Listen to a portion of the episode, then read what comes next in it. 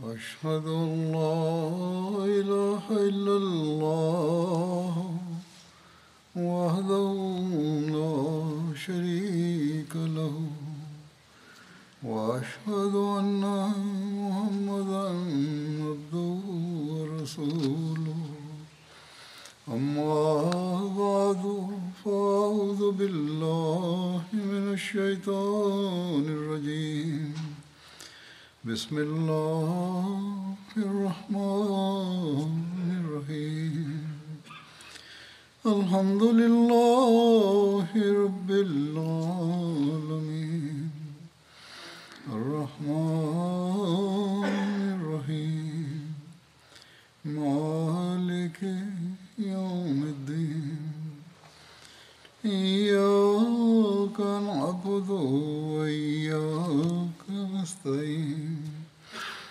اهدنا الصراط المستقيم صراط الذين أنعمت عليهم غير المغضوب عليهم ولا الضالين.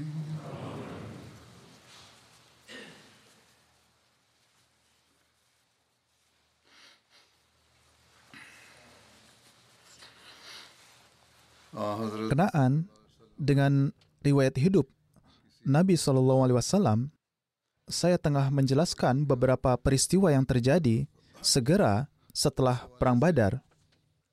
Dalam hal ini, salah satu peristiwa penting yang terjadi pada tahun kedua setelah hijrah adalah membangun pekuburan di Madinah, yaitu Jannatul Baqi.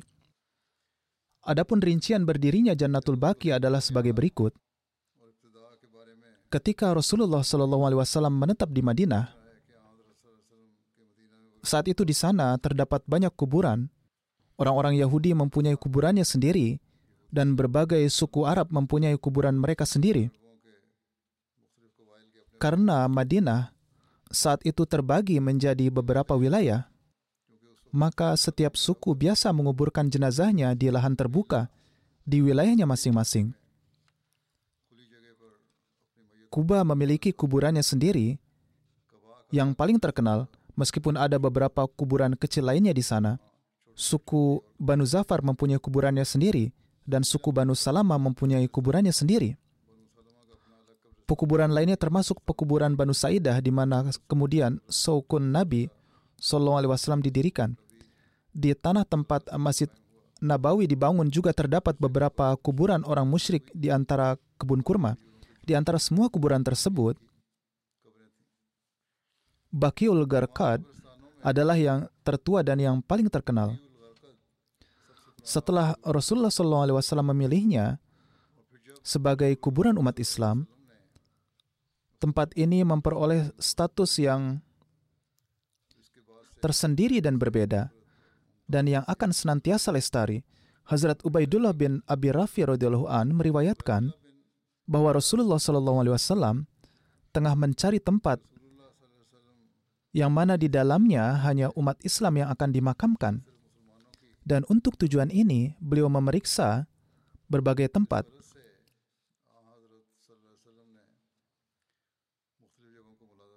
Namun, kehormatan ini diraih oleh Baqiul Gharqad. Rasulullah SAW bersabda, "Aku diperintahkan untuk memilih tempat ini, yaitu Baqiul Gharqad."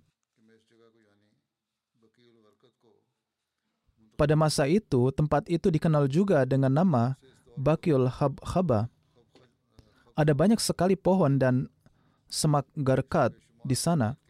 Tempat itu penuh dengan nyamuk dan serangga lainnya, dan setiap kali nyamuk berkumpul di area ini karena kotoran atau karena hutan layaknya awan, asap telah menutupi area tersebut. Orang pertama yang dimakamkan di sana adalah Hazrat Utsman bin Maz'un radhiyallahu an. Rasulullah SAW meletakkan sebuah batu di sisinya sebagai ciri makam dan bersabda, beliau adalah pendahulu kita. Setiap kali seseorang meninggal setelahnya, orang-orang akan bertanya kepada Nabi SAW bahwa di mana mereka akan dimakamkan. Mendengar hal ini, Rasulullah SAW bersabda, makamkanlah dia di Baki, di dekat pendahulu kita, yaitu Utsman bin Maz'un. Dalam bahasa Arab, Baki diartikan sebagai suatu tempat yang dipenuhi banyak pepohonan. Bagaimanapun, di Madinah tempat ini mulai dikenal dengan nama Bakil Garkat karena dipenuhi dengan pohon garkat seperti yang baru saja saya sebutkan. Selain itu, ada banyak semak gurun juga, disebut juga Jannatul Baki.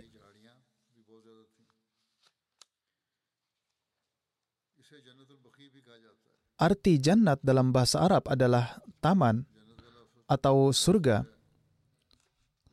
Oleh karena itu, tempat ini dikenal sebagai Jannatul Baki di antara sebagian besar pengunjung non-Arab. Abdul Hamid Qadri Sahib telah mencatat berbagai rincian ini. Setelah itu, beliau mengatakan bahwa kita tidak boleh lupa bahwa orang-orang Arab pada umumnya menyebut kuburan mereka dengan sebutan Jannat. Nama lain dari kuburan ini adalah Makabirul Baki, yang lebih dikenal di kalangan suku Baduy. Sehubungan dengan hal ini, Hazrat Mirza Bashir Ahmad Sahib telah menyebutkan dalam buku beliau Sirat Khataman Nabiyyin sebagai berikut. Hingga akhir tahun ini, yaitu tahun 2 Hijriah, Rasulullah SAW mengusulkan pembangunan suatu pekuburan di Madinah untuk para sahabat beliau yang disebut juga dengan Jannatul Baki. Setelah pendirian ini, para sahabat umumnya dimakamkan di kuburan ini. Sahabat pertama yang dimakamkan di kuburan ini adalah Utsman bin Maz'un radhiyallahu an. Utsman termasuk di antara umat Islam yang paling pionir. Beliau sangat rajin ibadah dan bersifat seperti sufi. Pada suatu kesempatan setelah baiat masuk Islam, beliau memohon kepada Rasulullah SAW, "Jika huzur berkenan merestui, maka saya berkeinginan untuk meninggalkan kehidupan dunia sepenuhnya dan memisahkan diri dari istri dan anak-anak saya, agar saya dapat mengabdikan hidup saya sepenuhnya untuk beribadah kepada Allah." Namun Rasulullah SAW tidak mengizinkan beliau melakukan hal tersebut. Kenyataannya, bahkan terhadap orang-orang yang tidak meninggalkan dunia sepenuhnya pun, namun berpuasa dan sholat terlalu sering, sehingga akan berdampak pada pemenuhan hak-hak terhadap orang-orang yang memiliki ikatan dengannya, Nabi SAW bersabda, "Hendaknya kamu sekalian memenuhi hak Tuhan yang telah ditetapkan bagimu. Hendaknya kamu memenuhi hak anak istri yang telah ditetapkan bagimu. Hendaknya kamu memenuhi hak tamu yang telah ditetapkan bagimu. Hendaknya kamu memenuhi hak atas jiwamu sendiri yang telah ditetapkan bagimu." Sebab semua hak tersebut telah ditetapkan oleh Allah Ta'ala dan pemenuhannya juga merupakan salah satu bentuk ibadah. Oleh karena itu, Rasulullah SAW tidak mengizinkan Hazrat Utsman bin Maz'un meninggalkan kehidupan dunia sepenuhnya. Dan meskipun melarang rahbaniyat dalam Islam, beliau SAW menetapkan jalan tengah bagi umat beliau, yaitu diatur di antara dua hal yang ekstrim. Rasulullah SAW turut berduka cita atas wafatnya Hazrat Utsman bin Maz'un. Ada riwayat bahwa setelah beliau wafat, Rasulullah SAW mencium keningnya, dan pada saat itu, air mata berlinang di mata beliau SAW. Setelah pemakamannya, Nabi SAW memasang sebuah batu pada bagian kepala di atas kuburannya sebagai penanda, dan kemudian seringkali beliau mengunjungi Jannatul Baki dan berdoa untuknya. Hazrat Utsman adalah muhajir pertama yang meninggal di Madinah. Sekarang saya akan menyampaikan perihal Ghazwah Dzi Amr yang juga dikenal sebagai Ghazwah Banu Ghatfan. Nabi SAW menerima kabar bahwa Banu Salabah dan Banu Maharib, suku Ghatfan, telah berkumpul di suatu tempat bernama Dzi Amr. Ini adalah sebuah desa di sekitar Ghatfan. Tujuan mereka adalah untuk menyerang daerah sekitar kota Madinah, lalu mengajak mereka untuk bergabung dengan mereka. Orang yang menghasut mereka untuk melawan umat Islam adalah Dausur bin Haris dari Bani Ma'arib. Segera setelah menerima berita ini, Rasulullah SAW memerintahkan para sahabat untuk bersiap, dan kemudian beliau meninggalkan Madinah dengan pasukan yang terdiri dari 450 sahabat dan beberapa kuda juga. Rasulullah SAW menugaskan Hazrat Utsman bin Affan radhiyallahu an sebagai wakil beliau di Madinah.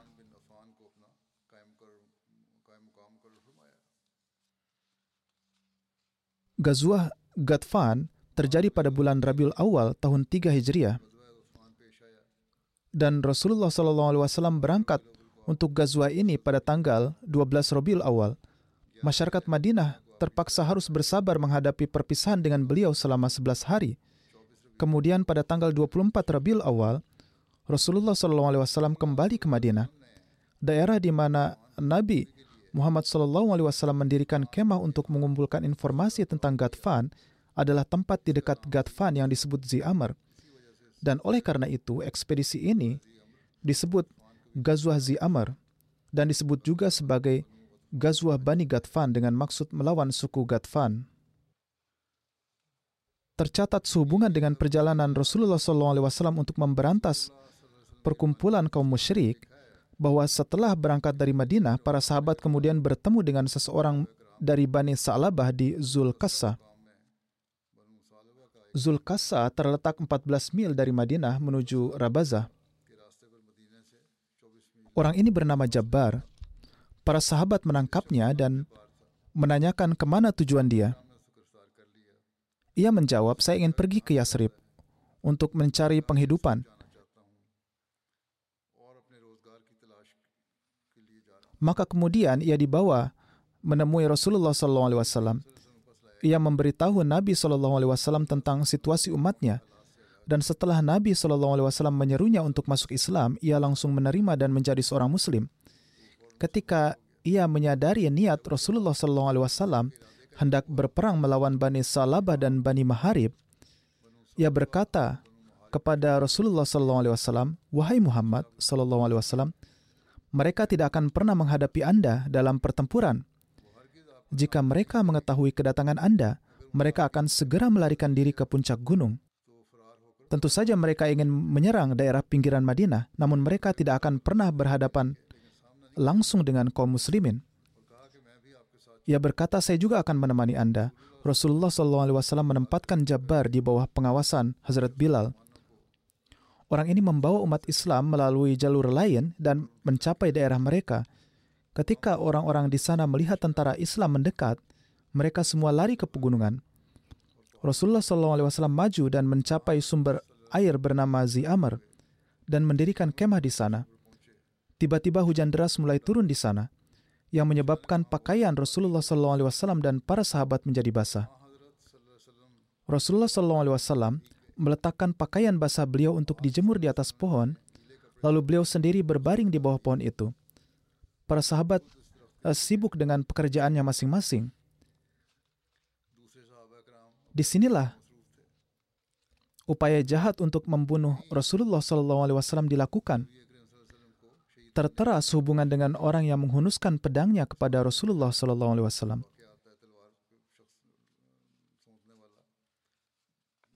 Dikatakan bahwa orang-orang yang bersembunyi di puncak gunung melihat semua gerak-gerik Rasulullah SAW di atas gunung. Ketika para penyembah berhala melihat Nabi SAW berbaring di suatu tempat sendirian, mereka menemui pemimpin mereka, Dausur, yang paling berani di antara mereka semua. Orang-orang musyrik berkata kepadanya, saat ini Rasulullah SAW sedang berbaring sendirian. Sekarang adalah tugasmu untuk menghadapinya. Dalam salah satu riwayat, tercatat bahwa ketika Dausur melihat Nabi SAW berbaring sendirian, ia berkata, semoga Allah menghancurkanku jika aku tidak membunuh Muhammad SAW sekarang. Bagaimanapun, ia maju dengan pedangnya terhunus ke arah Nabi SAW, tetapi berhenti ketika ia sampai tepat di tempat kepala beliau berada. Ia kemudian berkata kepada Rasulullah SAW, siapa yang akan menyelamatkanmu dari tanganku saat ini? Atau ia berkata sekarang. Rasulullah SAW menjawab dengan penuh keyakinan, Allah yang akan melindungiku. Setelah itu orang tersebut jatuh ke tanah dan pedangnya terlepas dari tangannya. Rasulullah SAW segera mengangkat pedangnya dan bertanya kepadanya, siapakah yang sekarang akan menyelamatkanmu dariku? Sebagai balasannya, Dausur berkata, La ahadu wa ana ashhadu alla ilaha illallah wa anna Muhammad Rasulullah wallahu la ukasiru alaika jam'an abada. Tidak ada.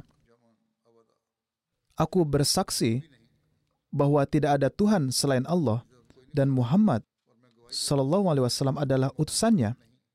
Demi Allah, aku tidak akan lagi menghasut orang untuk menentangmu. Ini adalah janji yang ia buat.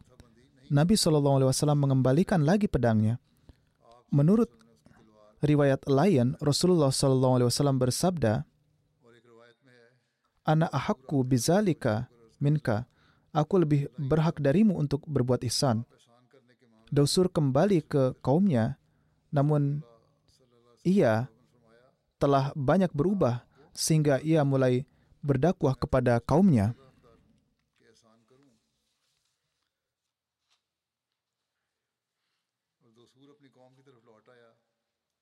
Dausur menceritakan kejadian yang menimpanya dan bagaimana ia terjatuh. Mengenai kejadian terjatuhnya ia, dia berkata, saya melihat orang yang tinggi di sana. Ketika saya berdiri di sana dengan pedang terhunus, saya melihat sesosok orang yang sangat tinggi datang ke sana. Sosok itu mendorong dadaku dan aku jatuh terlentang. Ia memukul saya dengan tangannya dan saya terjatuh terlentang. Saat itulah saya menyadari bahwa ini bukanlah manusia, melainkan malaikat. Saat itulah saya menerima bahwa tidak ada Tuhan selain Allah dan Muhammad sallallahu alaihi wasallam adalah utusan Allah. Ia berkata, demi Allah, saya tidak akan pernah menindasnya lagi. Setelah itu beliau mulai mengajak kaum beliau masuk ke dalam Islam. Melaluinya Allah Ta'ala memberi petunjuk kepada banyak orang. Bagaimanapun Rasulullah SAW kembali ke Madinah setelah itu dan tidak ada pertempuran yang terjadi. Rasulullah SAW menghabiskan total 11 hari tinggal di luar Madinah dan menurut sebuah hadis beliau berada di luar Madinah selama 15 hari. Abu Umar menceritakan bahwa Rasulullah SAW menghabiskan seluruh bulan Safar di Najd. Bagaimanapun ini adalah riwayat yang berbeda-beda, namun kenyataannya perjalanan itu hanya beberapa hari saja. Beberapa ulama berpendapat bahwa peristiwa tersebut, yaitu mengenai percobaan pembunuhan terhadap Nabi SAW dengan pedang, terjadi pada Perang Zatul Riqa. Dengan demikian, mereka menyatakan kedua peristiwa tersebut adalah satu dan sama. Namun sebagian besar peneliti menganggap kedua peristiwa ini terjadi dalam pertempuran yang berbeda. Nama individu yang menyerang selama pertempuran Zatul Riqa juga dilaporkan adalah Goras. Dikatakan bahwa ia masuk Islam, sementara ada juga pendapat yang mengatakan bahwa ia tidak masuk Islam, meskipun ia bersumpah kepada Nabi SAW untuk tidak pernah berperang melawannya. Ini juga merupakan riwayat dari Bukhari.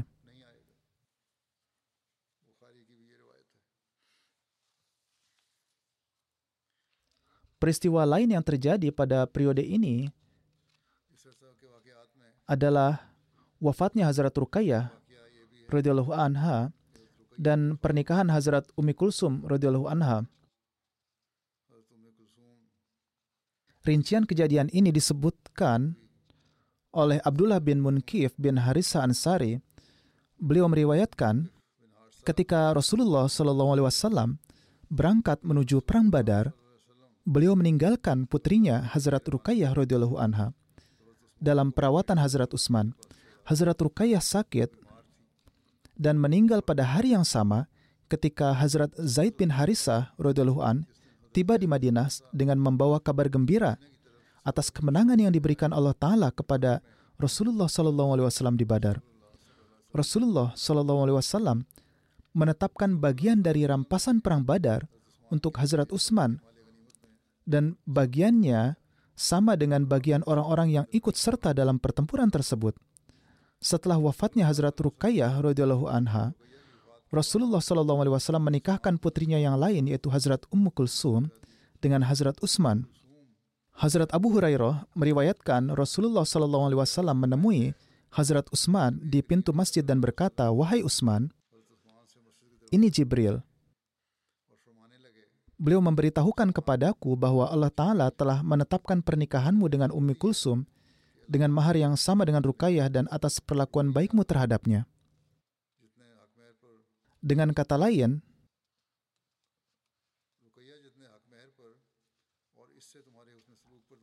lain, Allah Ta'ala berfirman bahwa Nabi SAW juga harus menikahkan putrinya yang lain dengan Hazrat Utsman dengan nilai mahar yang sama dengan yang diberikan kepada Ruqayyah.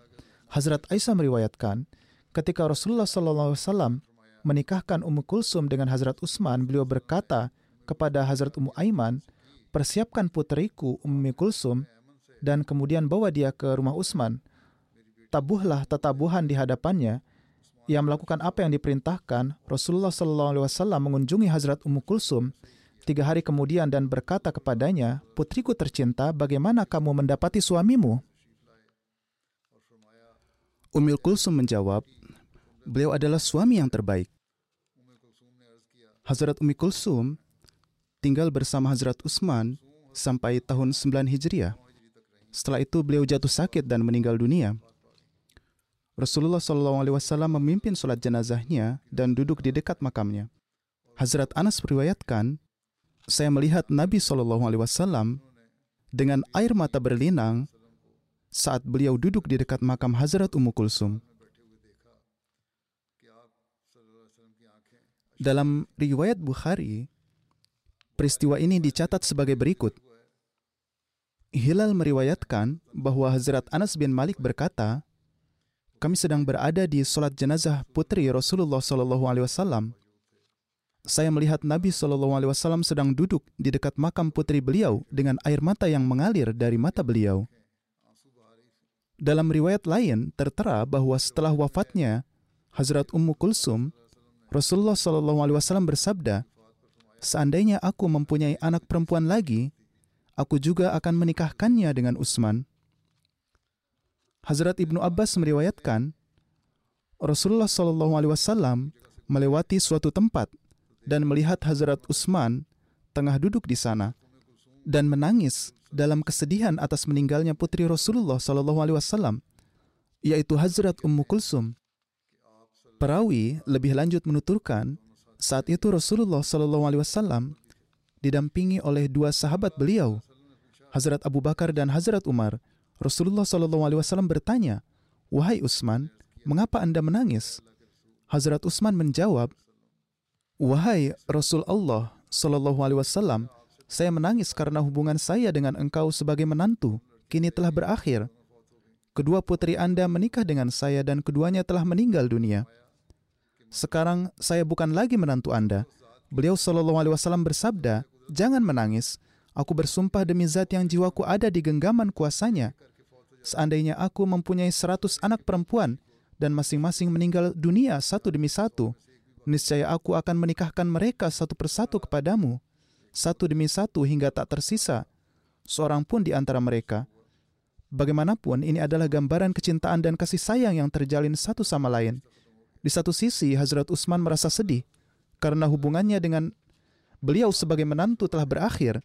Namun di sisi lain, Rasulullah SAW dengan penuh kasih sayang menghibur dan meyakinkan Hazrat Utsman bahwa ia tidak boleh bersedih karena hubungan erat itu masih tetap ada.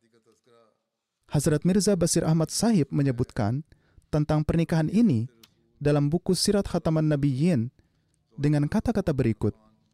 Setelah wafatnya Ruqayyah radhiyallahu anha, putri Rasulullah SAW dan istri Hazrat Utsman bin Affan, Rasulullah SAW memberikan seorang putri beliau lagi bernama Ummu Kulsum radhiyallahu anha yang berusia lebih besar dari Hazrat Fatimah radhiyallahu anha tetapi lebih muda dari Ruqayyah untuk dinikahkan dengan Hazrat Utsman. Karena sebab inilah Hazrat Utsman dikenal sebagai Dzun Nurain, yakni pemilik dua cahaya. Ini adalah pernikahan kedua Ummu Kulsum. Karena pada awalnya ia dan saudara perempuannya yaitu Ruqayyah menikah dengan dua putra Abu Lahab yang adalah paman Rasulullah SAW dari pihak ayah.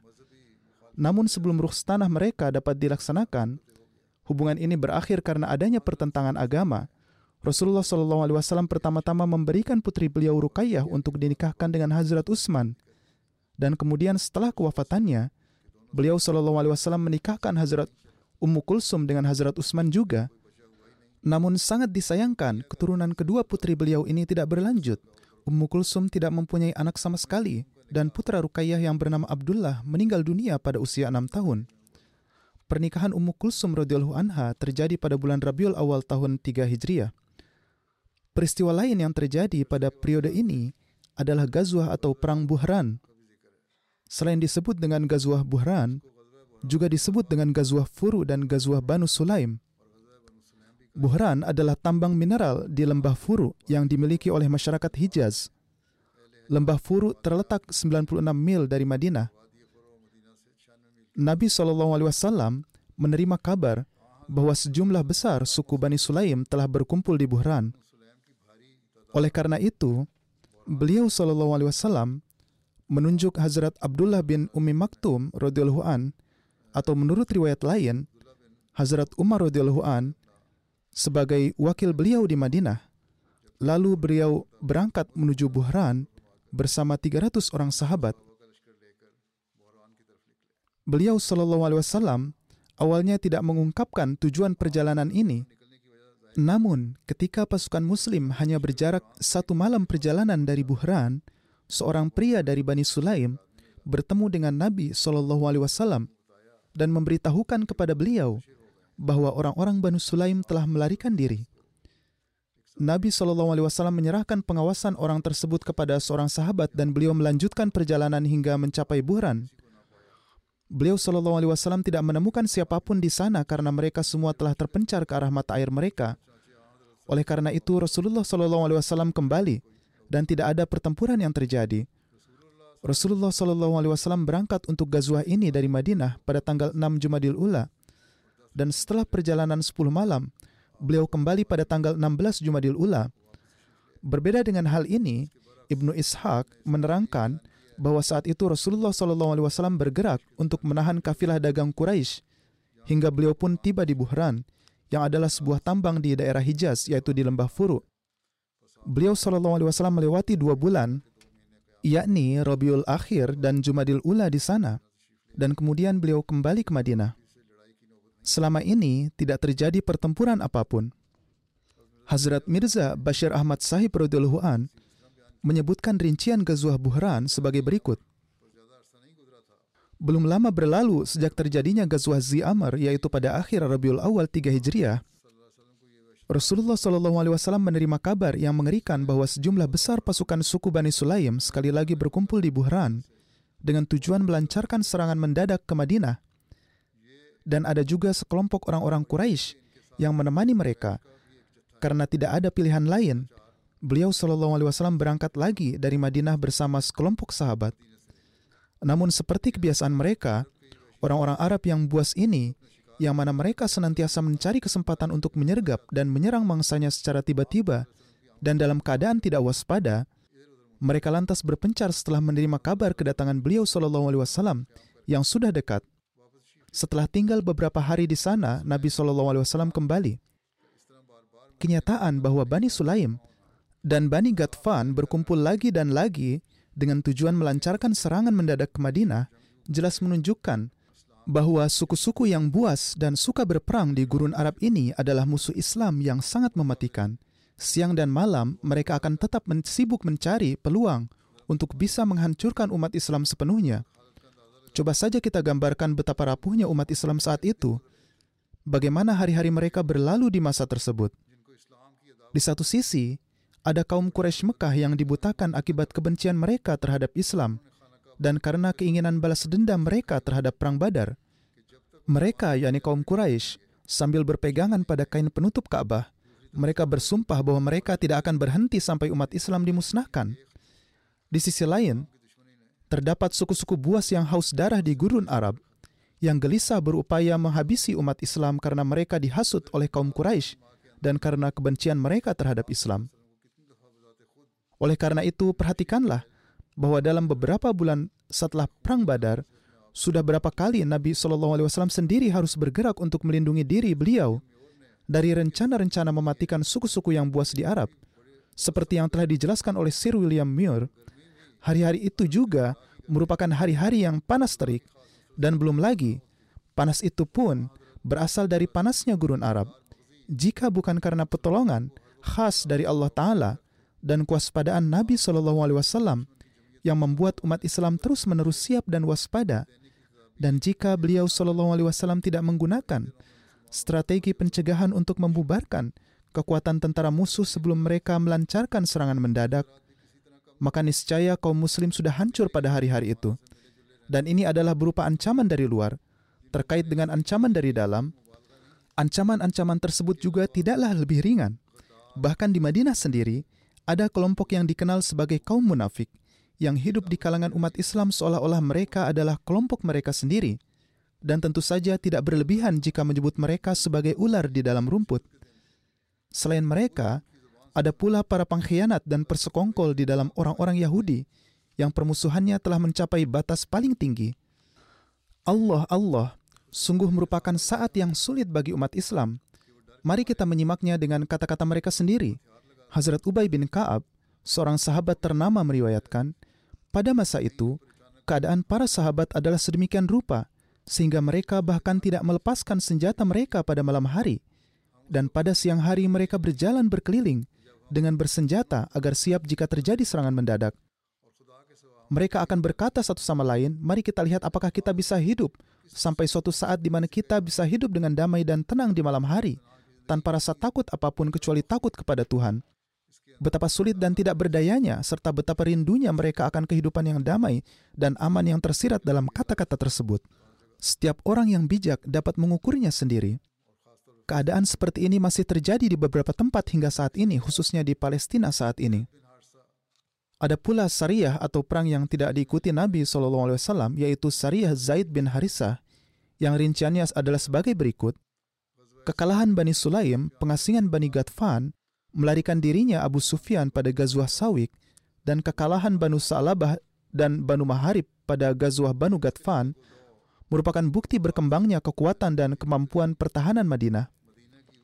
Yang terpenting, kemenangan orang-orang mukmin dan kekalahan memalukan kaum musyrik dalam Perang Badar menyebabkan musuh-musuh Islam menghadapi tantangan ekonomi yang besar karena jalur perdagangan utama dari Mekkah ke Suriah adalah melewati sebelah barat Madinah, yaitu pesisir Laut Merah. Kaum Muslim telah mencoba menahan kafilah dagang Abu Sufyan di sepanjang rute ini. Suku-suku di sekitar Madinah juga telah mengadakan perjanjian perdamaian dengan Rasulullah SAW. Oleh karena itu, orang-orang musyrik Makkah tidak bersedia menggunakan jalur ini untuk berdagang. Hambatan yang mereka hadapi dari umat Islam terhadap perkembangan perekonomian masyarakat Makkah ini menimbulkan kekhawatiran besar bagi kaum Quraisy.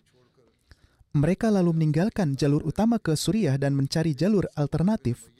Suatu hari, Safwan bin Umayyah berbicara kepada orang-orang kafir dan berkata, Muhammad SAW dan para sahabatnya telah menyulitkan kita untuk hidup. Mereka menghalangi kita pergi ke tempat pusat perdagangan. Aku tidak mengerti apa yang harus kita lakukan. Kaum muslim bahkan belum menunjukkan niat untuk mengosongkan wilayah pesisir. Sebagian besar suku yang tinggal di tepi pantai juga telah membuat perjanjian dan perserikatan dengan mereka. Bagaimana kita akan melakukan perjalanan? Dan apa yang akan kita lakukan? Jika kita tetap tinggal di Mekah, maka kita akan menghabiskan sumber daya kita dan semua yang kita miliki. Setelah ini kita tidak punya apa-apa lagi untuk hidup. Ini adalah barang-barang yang akan kita bawa pada musim panas ke Suriah dan pada musim dingin ke Abisinia untuk diperdagangkan. Apa yang akan terjadi sekarang? Semua orang menjadi khawatir mendengar perkataan Safwan bin Umayyah. Aswad bin Muttalib menyarankan bahwa jika sudah tidak bisa menempuh jalur pantai, mereka bisa menuju Suriah melalui Irak. Safwan menjawab bahwa dia tidak mengetahui rute tersebut. Abu Zam'ah kemudian berkata, saya akan menceritakan kepadamu tentang seorang pemandu yang mengetahui dengan baik rute ini. Pemandu itu adalah Furat bin Hayyan Ijli. Ia sering menggunakan rute ini dan sangat paham dengan perjalanannya. Safwan bersumpah demi Tuhan dan berkata, luar biasa, inilah yang aku inginkan. Furat dipanggil. Ketika ia tiba, Safwan berkata, aku ingin membawa kafilah dagang ke Suriah. Muhammad SAW telah membuat kami sangat khawatir karena kafilah dagang kami melewati mereka sangat dekat. Saya ingin pergi ke Suriah melalui Irak. Furat menjawab, saya akan memandu Anda melalui rute Irak yang tidak akan pernah ditemukan oleh para sahabat Muhammad SAW. Ini adalah rute yang terpencil dan sepi. Safwan berkata, inilah yang saya sukai. Fakta bahwa tempat ini terpencil tidak menjadi perhatian besar karena saat ini sedang musim dingin, dan kami tidak membutuhkan banyak air dalam perjalanan. Kami bisa menanggungnya. Alhasil, mereka memulai persiapan untuk perjalanan tersebut. Setelah itu, Safwan bin Umayyah memberitahu semua orang tentang persiapan kafilah dan mulai mengemas barang-barangnya. Ia juga membawa piring-piring yang terbuat dari perak, batangan perak, dan barang-barang lainnya. Abu Zam'ah pun menitipkan Safwan 300 miskal, batangan emas dan perak agar ia bisa melakukan pembelian di sana. 1 miskal emas kira-kira 4,5 gram atau tepatnya 4,37 gram. Bagaimanapun, ini adalah jumlah yang besar. Menurut riwayat lain, Safwan berangkat dengan membawa barang berupa piring perak dan batangan perak seharga 30.000 dirham. Abu Sufyan bin Harb juga membawa sejumlah besar perak, dan orang-orang Quraisy lainnya juga memberikan kekayaannya kepada anggota kafilah untuk pembelian mereka. Selain Safwan dan Abu Sufyan, banyak orang lain seperti Abdullah bin Abu Rabi'ah dan Huwaitib bin Abdul Uzza yang bergabung dalam kafilah dagang tersebut. Maka di bawah panduan Furat bin Hayyan, kafilah Quraisy berangkat berdagang menuju Suriah melalui jalur Irak.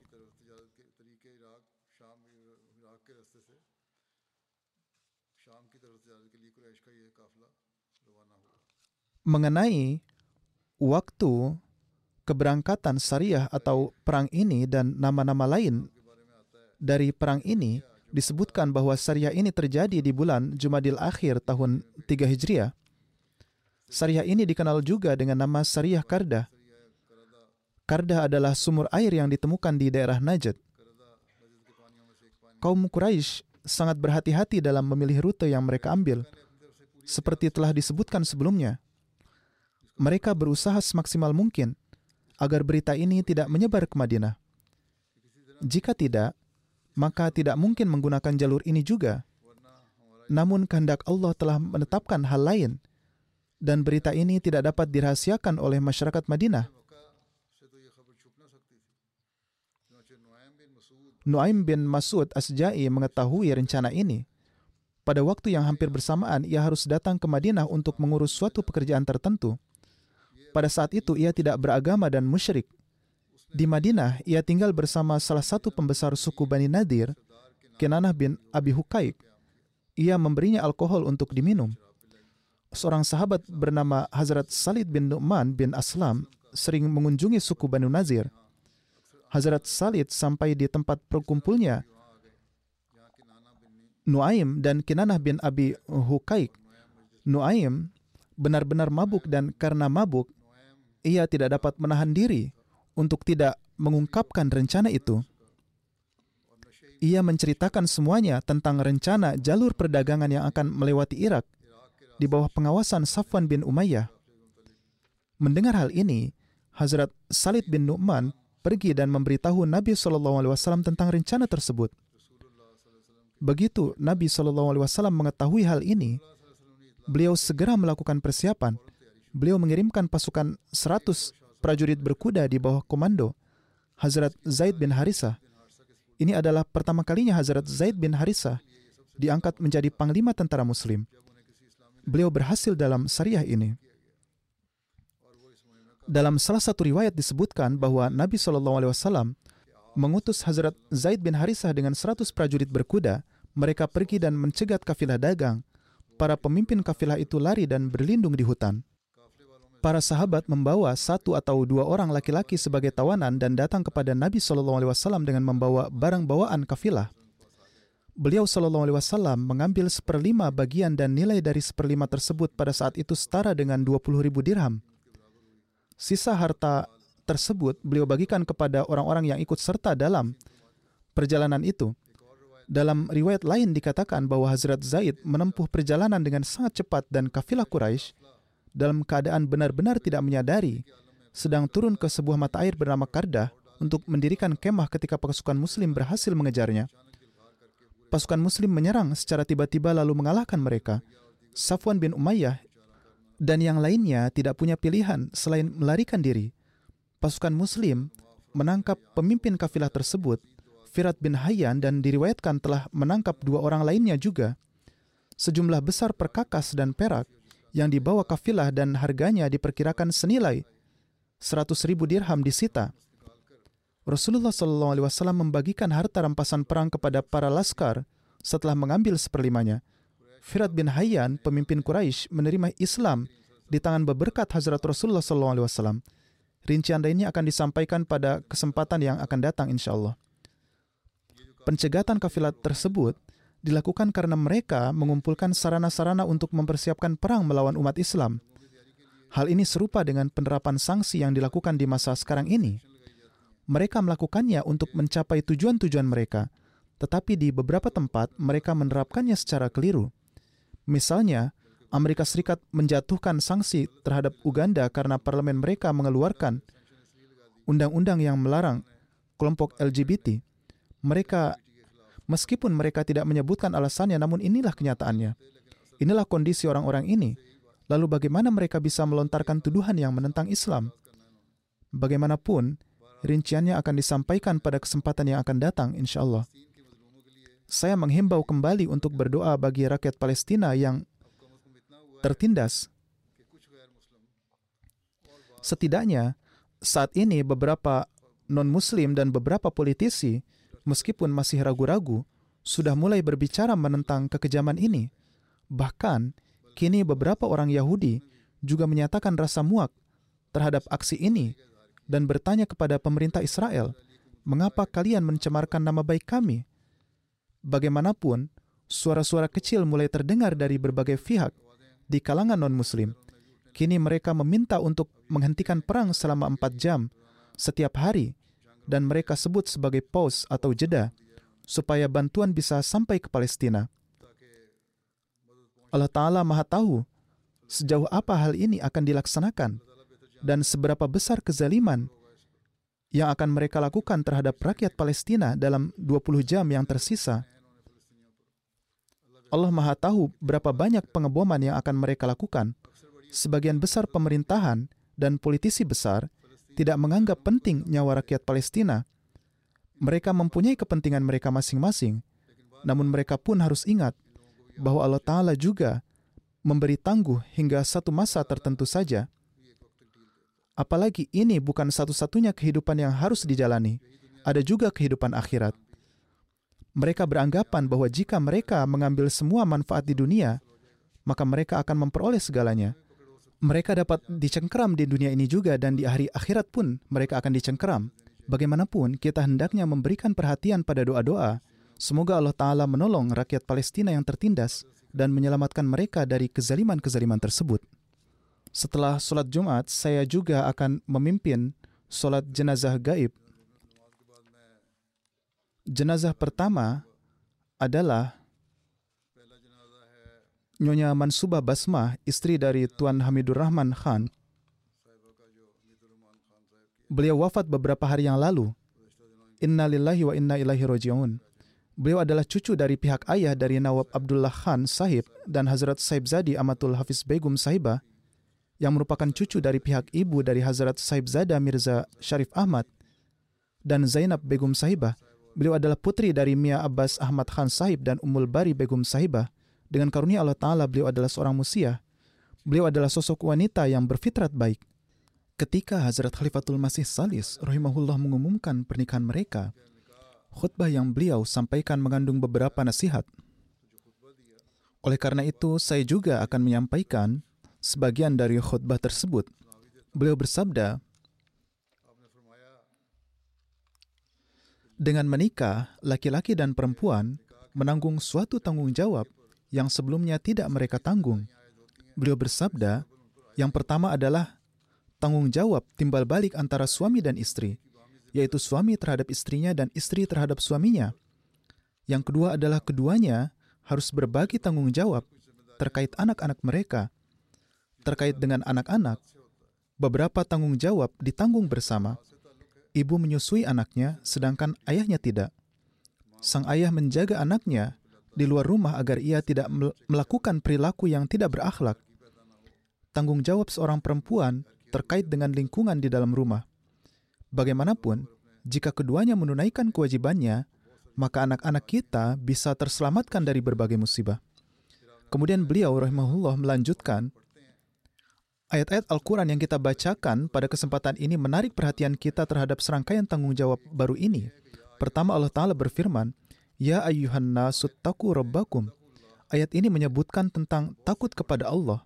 Dan meskipun Al-Quran berbicara tentang takwa, takut kepada Allah dalam berbagai konteks, namun dalam ayat khusus Al-Quran ini, yang dibacakan pada saat pernikahan, ayat ini berbicara tentang ketakwaan kepada Rabb.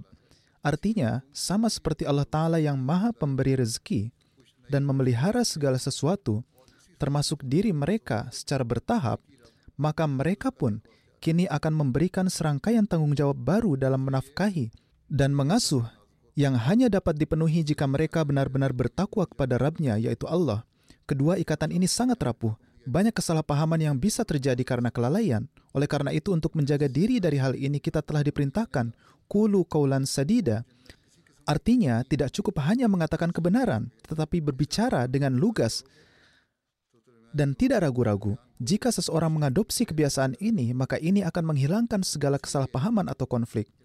Ketiga, Allah Ta'ala berfirman, Wal tanzur nafsum ma qaddamat ligod. Artinya, para orang tua mereka telah membekali mereka dengan tarbiyat untuk masa depan mereka, dan sekarang mereka juga harus memberikan tarbiyat yang layak kepada anak-anak mereka, sambil memikirkan masa depan mereka. Masa depan yang kaitannya dengan tarbiyat yang diberikan oleh kedua orang tua kepada anak-anak mereka ini merupakan masa depan yang berbeda-beda bagi setiap generasi. Hal ini tidak hanya berkaitan dengan satu masa depan saja. Hal ini karena dunia tempat kita hidup dan masyarakat di sekitar kita terus berkembang. Era saat ini sudah berubah total. Tanda-tanda revolusi besar yang kabar sukanya selalu disampaikan kepada kita kini dapat dilihat di cakrawala. Oleh karena itu, tanggung jawab seorang ayah di era sekarang ini berbeda dengan tanggung jawab kita dulu. Faktanya, mereka harus memenuhi tanggung jawab mereka terhadap anak-anak mereka dengan perhatian yang lebih besar dan cakupan yang lebih luas, sehingga generasi mendatang dapat siap memikul beban besar tanggung jawab yang akan dilimpahkan pada jemaat yang berhubungan dengan tarbiyat seluruh dunia. Semoga Allah Ta'ala memberikan taufik kepada kita untuk memahami hal ini dan mengamalkan hal tersebut. Hazrat Khalifatul-Masih Salis selanjutnya bersabda, saya berdiri di sini untuk mengumumkan pernikahan seorang gadis muda yang merupakan cucu dari pihak ayah, dari paman, dari pihak ayah kami, yaitu Nawab Abdullah Khan Sahib dan bibi dari pihak ayah kami, Amatul Hafiz Begum Sahibah. Melalui pernikahan ini, generasi keempat Hazrat Masih Maud alaihissalam akan dimulai. Beliau adalah cucu dari pihak ibu, Hazrat Mirza Syarif Ahmad Sahib, sehingga beliau memiliki hubungan kekerabatan dengan Hazrat Masih Maud alaihissalam dalam dua cara. Oleh karena itu, tanggung jawabnya ada dua. Dan jika tanggung jawabnya berlipat ganda, maka peringatan akan tanggung jawabnya pun berlipat ganda. Sebagaimana kabar suka itu berlipat ganda pula bagi kita. Hazrat Khalifatul-Masih kemudian bersabda kepada para sesepuh serta anak-anak keluarga Hazrat Masih Maud alaihissalam bahwa mereka harus memahami tanggung jawab mereka. Jika mereka gagal memenuhi dua tanggung jawabnya, maka mereka juga harus menghadapi peringatan dua kali lipat. Semoga Allah Ta'ala memberikan taufik kepada para sesepuh dan anak-anak keluarga Hazrat Masih Maud alaihissalatu wassalam untuk memahami hal ini. Khalifatul-Masih Salis kemudian bersabda, setiap kali saya mengumumkan nikah yang mana anak laki-laki dan perempuan itu berhubungan dengan Hazrat Masih Maud alaihissalatu wassalam, maka dalam diri saya timbul kekhawatiran dan timbul perhatian terhadap berdoa agar Allah Ta'ala memberikan taufik kepada mereka untuk mengenal kedudukan ini. Karena ketika menjadi pengkhidmat Masih Maud alaihissalatu wassalam, mereka berbeda dari yang lain. Dan oleh karena itu mereka harus menjalani kehidupan mereka di dunia ini sebagai khadim agama yang lebih hebat lagi. Bagaimanapun ini adalah kata-kata nasihat, oleh karena itu saya telah menyampaikannya. Mengenai kehidupan pribadi almarhum, putri dari Basmah Mansura Sahibah yaitu Rabi'ah menulis, beliau memperkenalkan kami kepada Allah Ta'ala ketika kami masih muda.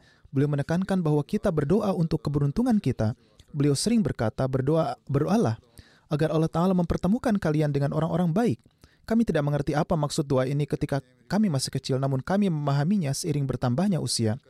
Beliau berkata, ibu saya sangat penyayang terhadap orang lain. Beliau mengorbankan dirinya sendiri demi menjaga orang lain. Dan ini memang benar. Bagi orang-orang, mungkin terlihat seolah-olah beliau menghabiskan uang untuk dirinya sendiri, tapi tidak. Beliau sendiri yang berkorban dan mengurus orang lain. Misalnya, beliau datang ke London untuk menghadiri jalsa, dan beliau membawa hadiah untuk orang miskin dan tidak membawa apapun untuk dirinya sendiri. Beliau juga membesarkan seorang gadis, merawatnya dengan baik dan kemudian menikahkannya. Selain gadis tersebut, ada banyak gadis yang beliau bantu untuk menikah. Orang sering mengunjungi rumah beliau. Beliau juga biasa mengirim makanan ke tetangga, seolah-olah ada semacam dapur umum yang dibuka. Sampai-sampai pria yang menyapu jalanan biasa datang kepada beliau ketika waktunya makan dan makan di rumah beliau.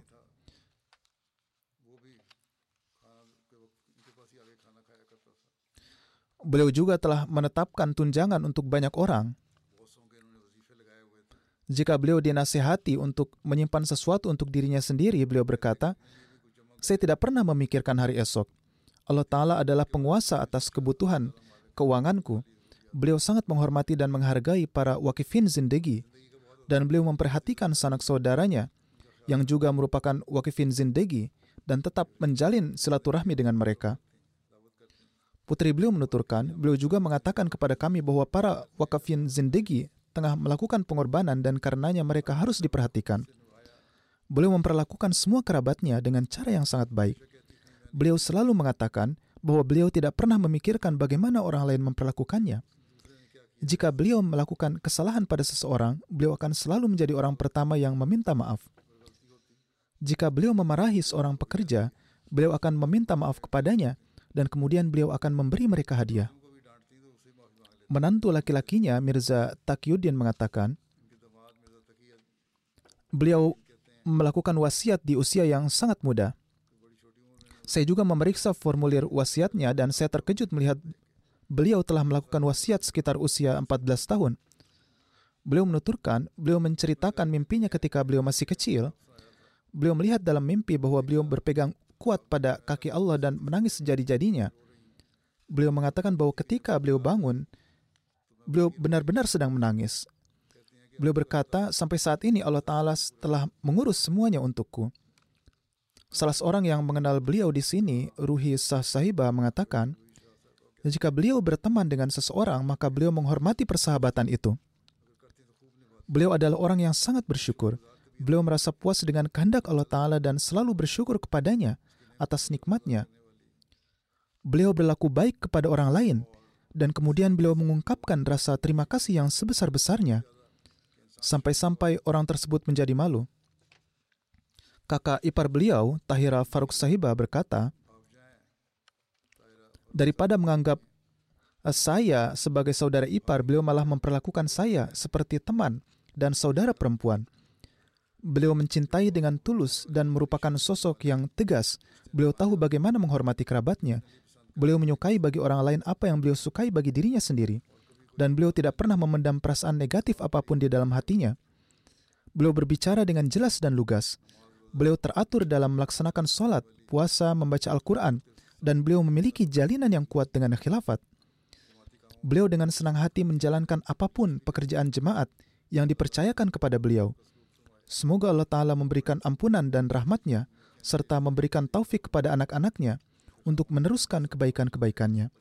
Semoga dia memberikan kesabaran dan ketabahan kepada suami dan anak-anak beliau. Jenazah kedua adalah Chaudhry Rashid Ahmad Sahib, mantan wakil panitera di Universitas Pertanian di Faisalabad. Beliau saat ini tinggal di Amerika Serikat. Beliau juga wafat beberapa hari yang lalu. Innalillahi wa inna ilaihi raji'un. Atas karunia Allah yang Maha Kuasa, ia pun menjadi seorang musi. Putranya Rafiq Tahir Sahib berkhidmat di jemaat di Los Angeles.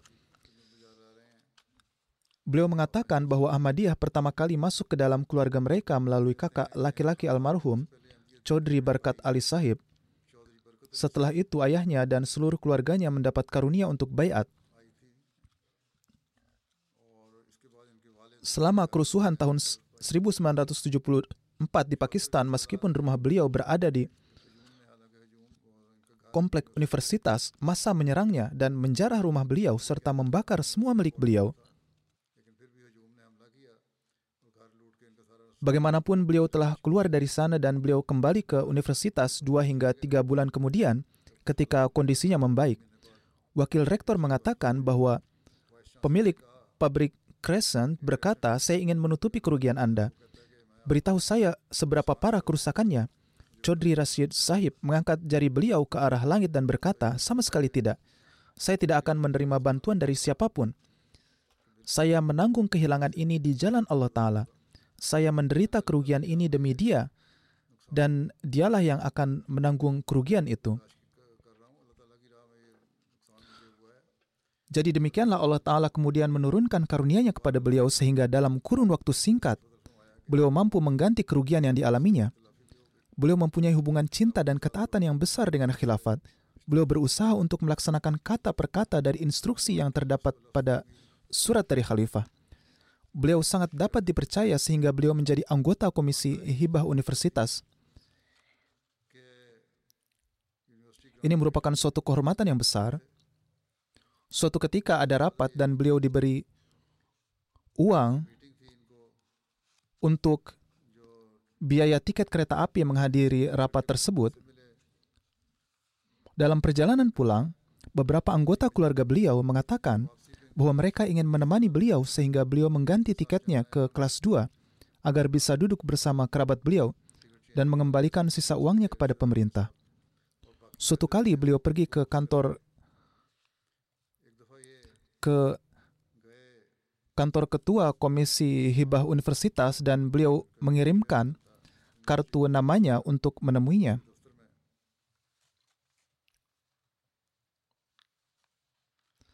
Direktur keluar dan berkata kepada seseorang yang duduk di luar,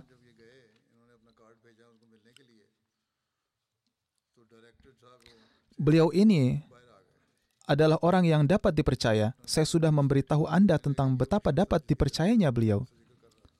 Beliau segera mengambil kesempatan ini untuk memperkenalkan jemaat dengan mengatakan bahwa beliau adalah seorang Ahmadi dan sikap amanah beliau ini adalah karena beliau merupakan seorang Ahmadi. Oleh karena itu, ini menjadi pelajaran bagi para Ahmadi agar mereka selalu menunaikan kewajibannya dengan setia dan jangan pernah terjebak dalam keserakahan keuangan apapun. Beliau berada di garis depan dalam memberikan pengorbanan keuangan dan melakukan pengorbanan harta. Selain orang tua dan saudara-saudaranya, beliau secara teratur memberikan canda untuk tahrik jadid dan wakfi jadid atas nama Hazrat Rasulullah SAW dan Hazrat Masih Maud alaihissalam. Beliau adalah orang yang sangat penyayang. Beliau memperlakukan semua mahasiswa di universitas seperti anak dan saudara beliau sendiri. Satu kali dalam sehari, kami semua berkumpul dan melaksanakan sholat di rumah beliau, khususnya sholat maghrib. Beliau selalu bertemu orang lain dengan senyuman di wajah beliau. Beliau adalah orang yang sangat qanaah. Semoga Allah Ta'ala memberikan ampunan dan rahmatnya serta memberikan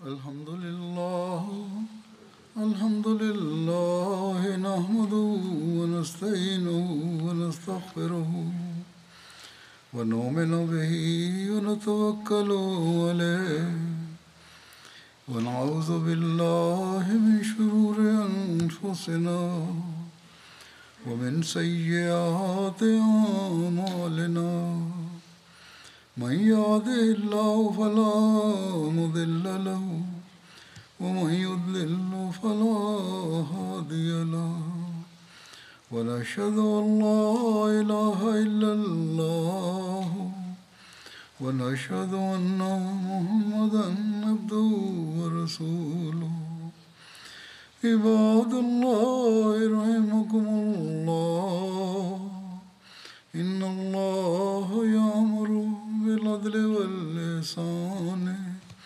وإيتاء ذي القربى